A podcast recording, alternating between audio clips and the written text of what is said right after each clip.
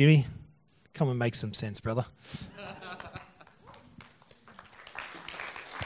Thanks, Dave.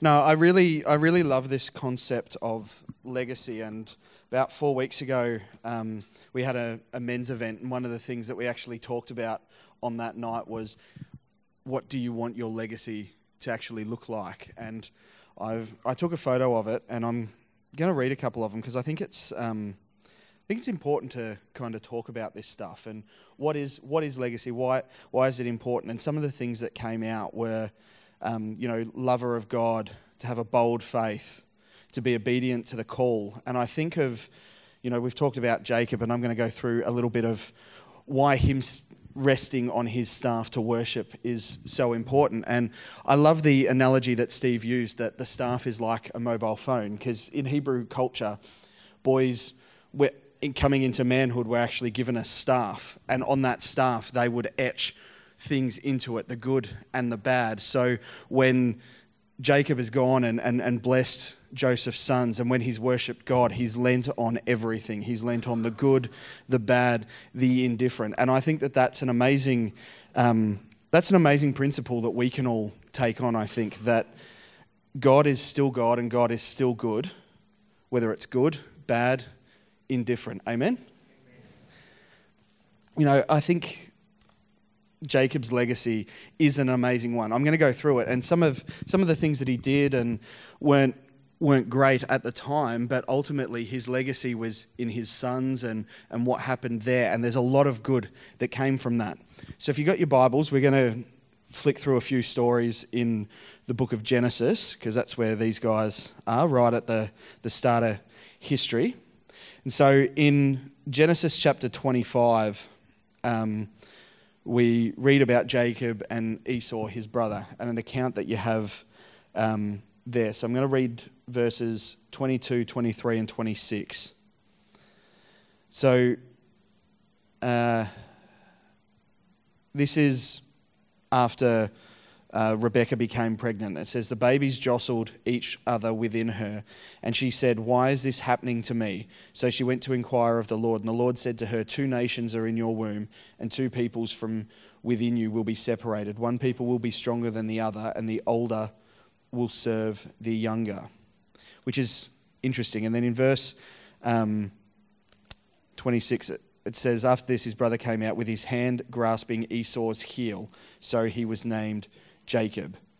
And so that whole concept of grabbing the heel is like what Steve said, that that deceiver or a usurper. So you can look at it from being a deceiver or a replacer, and both kind of fit with with Jacob. And it's it's not a great term. I mean, James, so my name is a direct root from Jacob, so usurper is one of those uh connected to my name. So when you say, how do you how does it feel to have deceiver? Well, that's it's in the history of my name. It's not great, but um, you know, it's it's important to understand, though, because when I'll go into another story here, but ultimately he did become a deceiver at times, but he was a replacer, and a replacer in a good way as well. So there's always there's always a good and a bad in how you weight it.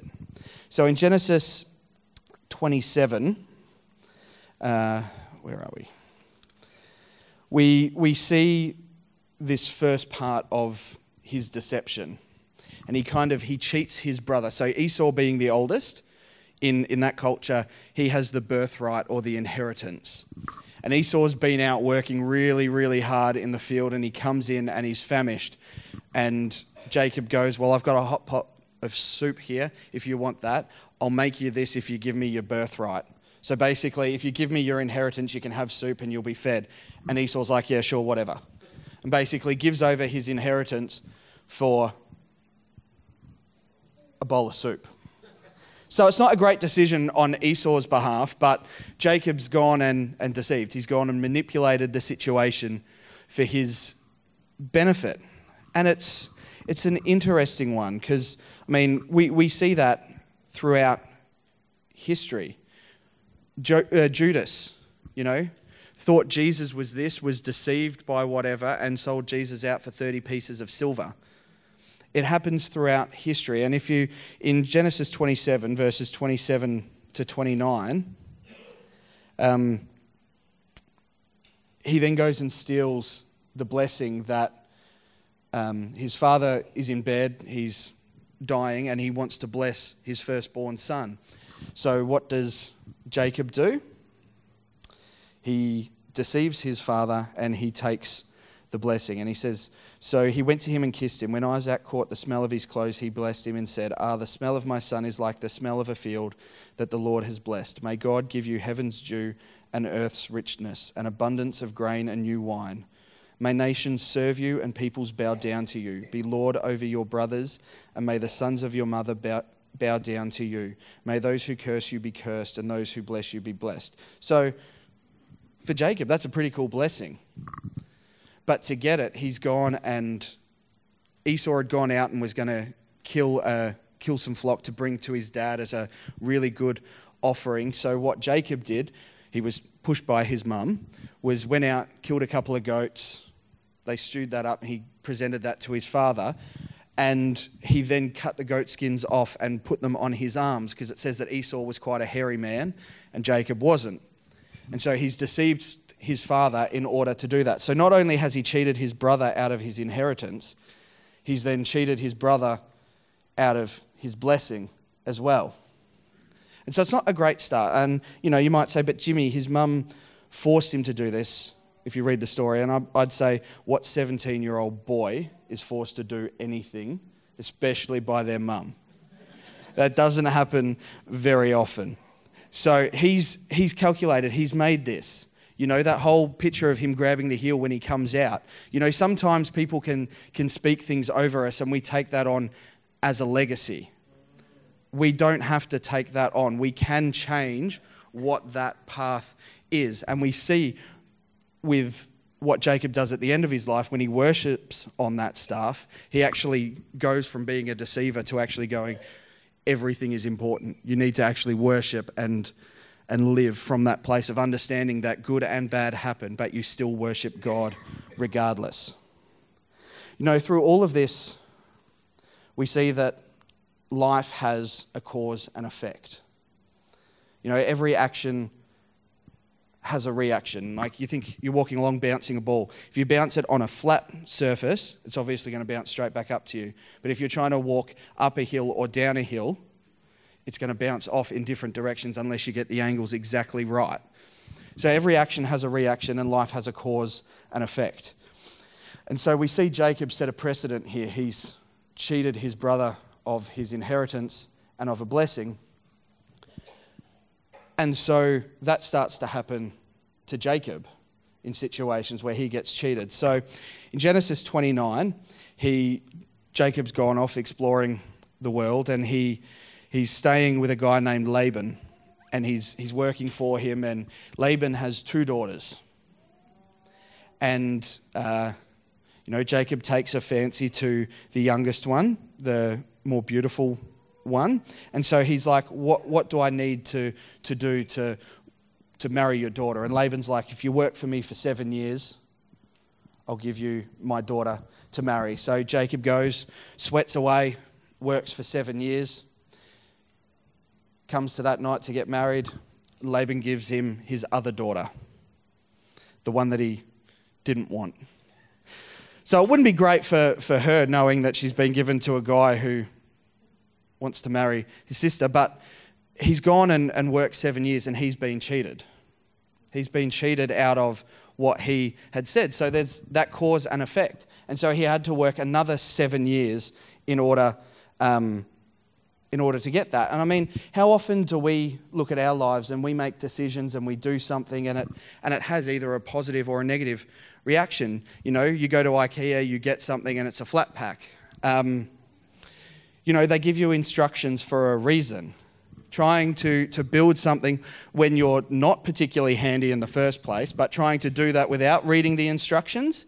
Four hours later, pieces are half put together, you're frustrated and you just don't want a bar of it anymore. That's why I've got Em, because Em loves flat packs and she's very good at them. I'm absolutely terrible. But it's a, it, it's that cause, it's it's that cause and effect.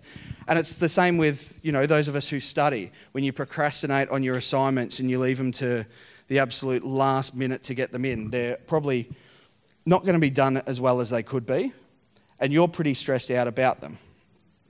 But life has that cause and effect.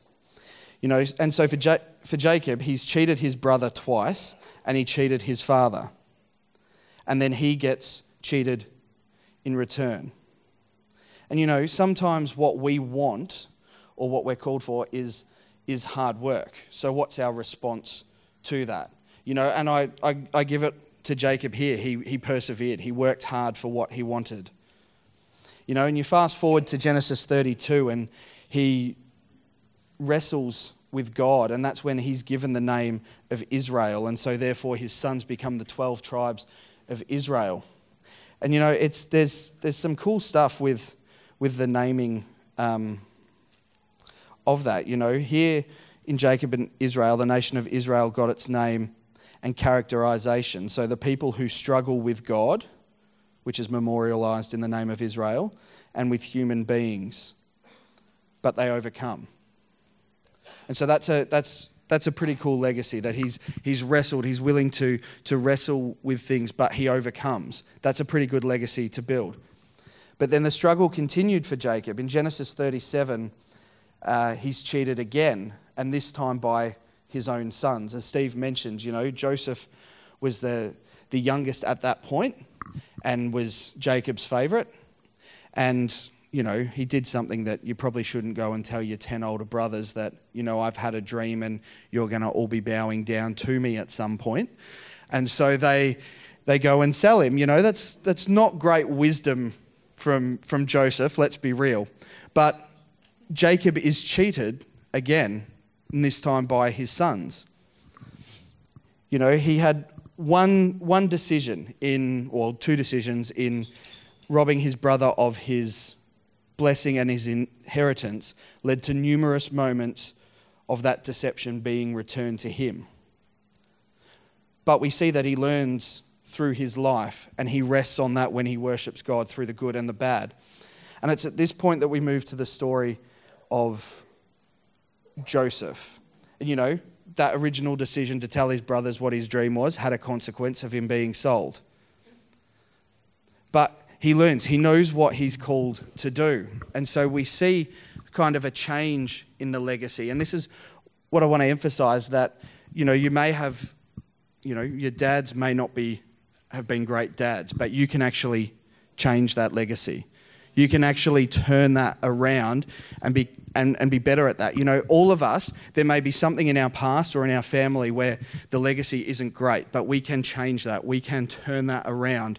And this is what Joseph does. So rather than taking on this whole mantra of, of deceiving and being a person who does that, he becomes a great man and person of integrity who is obedient. You know, he, he works for a guy named Potiphar, and his wife basically throws herself on him, and Joseph says, no, no, no, you're you're married. I'm not doing that. And she said that he was coming on to her and he raped her, and so Joseph got thrown into into prison. And so, you know, you could sit there and go, well, I've done the right thing and this has happened. What's going on? But rather than him acting out of that, he continues to be faithful. And so he's in prison, and he meets the king's cupbearer and baker, and he interprets their dreams, and they go back, and he's like, don't forget me. And they go and share it. Anyway, it's another couple of years until they remember, oh, there's this guy sitting down in the prisons that, that can interpret that dream for you. And this is the, the king. And so finally he gets free, and it's seventeen years later, his family come in a time of drought and they need his help, and they basically bow before him. And you know, they weren't too far gone for redemption. You know, our past doesn't define our future. And that's an important thing. And our calling, you know, we may feel like our calling has, that, that we've let it go for whatever circumstances in our life or situations have presented themselves. We've kind of let go of our calling because it's more important to go over here, or we feel unworthy of our calling, or we feel like we're not good enough to actually do it. Or has God actually, does he remember the promises that he's made to me? Does he remember the things that he's called to me? We need to be like Joseph in that situation. Like, his legacy was one of perseverance, of faithfulness, of obedience, that it didn't matter what was going on. He knew that God is God and God is good. And that's an amazing thing. You know, how easy would it be in if we were in Joseph's shoes to, to just give up or to make a decision based on that surface reality? You know, he could have been really, really angry with being thrown in jail for doing nothing, but instead he chose to continue to praise God and worship God.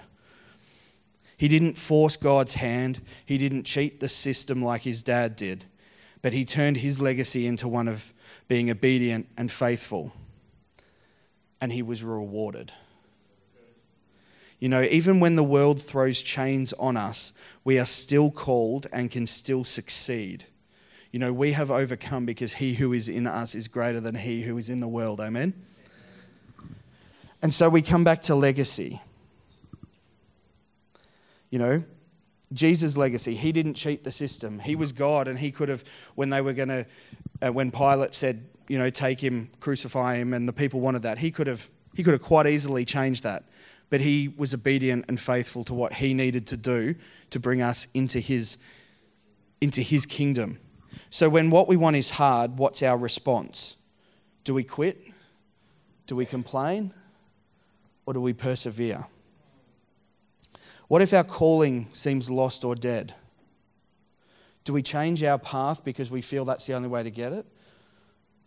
Or do we trust that God is good for his word, that he fulfills his promises? Have we lost sight of our identity or and or our purpose? Do we seek the world and try and manufacture it? Or do we spend time in the Word and in prayer and seek God for what He wants for us? You know, our response in these situations is our legacy. And so we want to we want to pray. I'm going to get Steve and Stewie and Shungu and Tom to come up. It's a core team, guys. And, and we want to pray Um, specifically for the for the guys this morning. But ladies, you, you can take this on and spend your time with God and, and do this. But we want to pray for, for guys. If you're tired and, and feel like you're just going through the motions, we want to pray for you for filling. If you need a fresh touch of the Holy Ghost, we want to pray. If you're carrying a heavy bur- burden, we want you to give that. We want you to give that to Him. And we're going to stand with you and pray. If you feel like you've missed or lost or let go of your call, and this is a big one that Steve and I chatted about, we really feel strongly for all of these things, but particularly for this. If you feel you've lost or let go of your call, or you feel like you've missed it for whatever reason, we want to pray for you. So if you feel that way on any of those, we want you to come forward and we'll pray. Dan's going to whack some music on. And so there's a space for... for the next couple of minutes for you to come up, and we're, we're going to pray for you.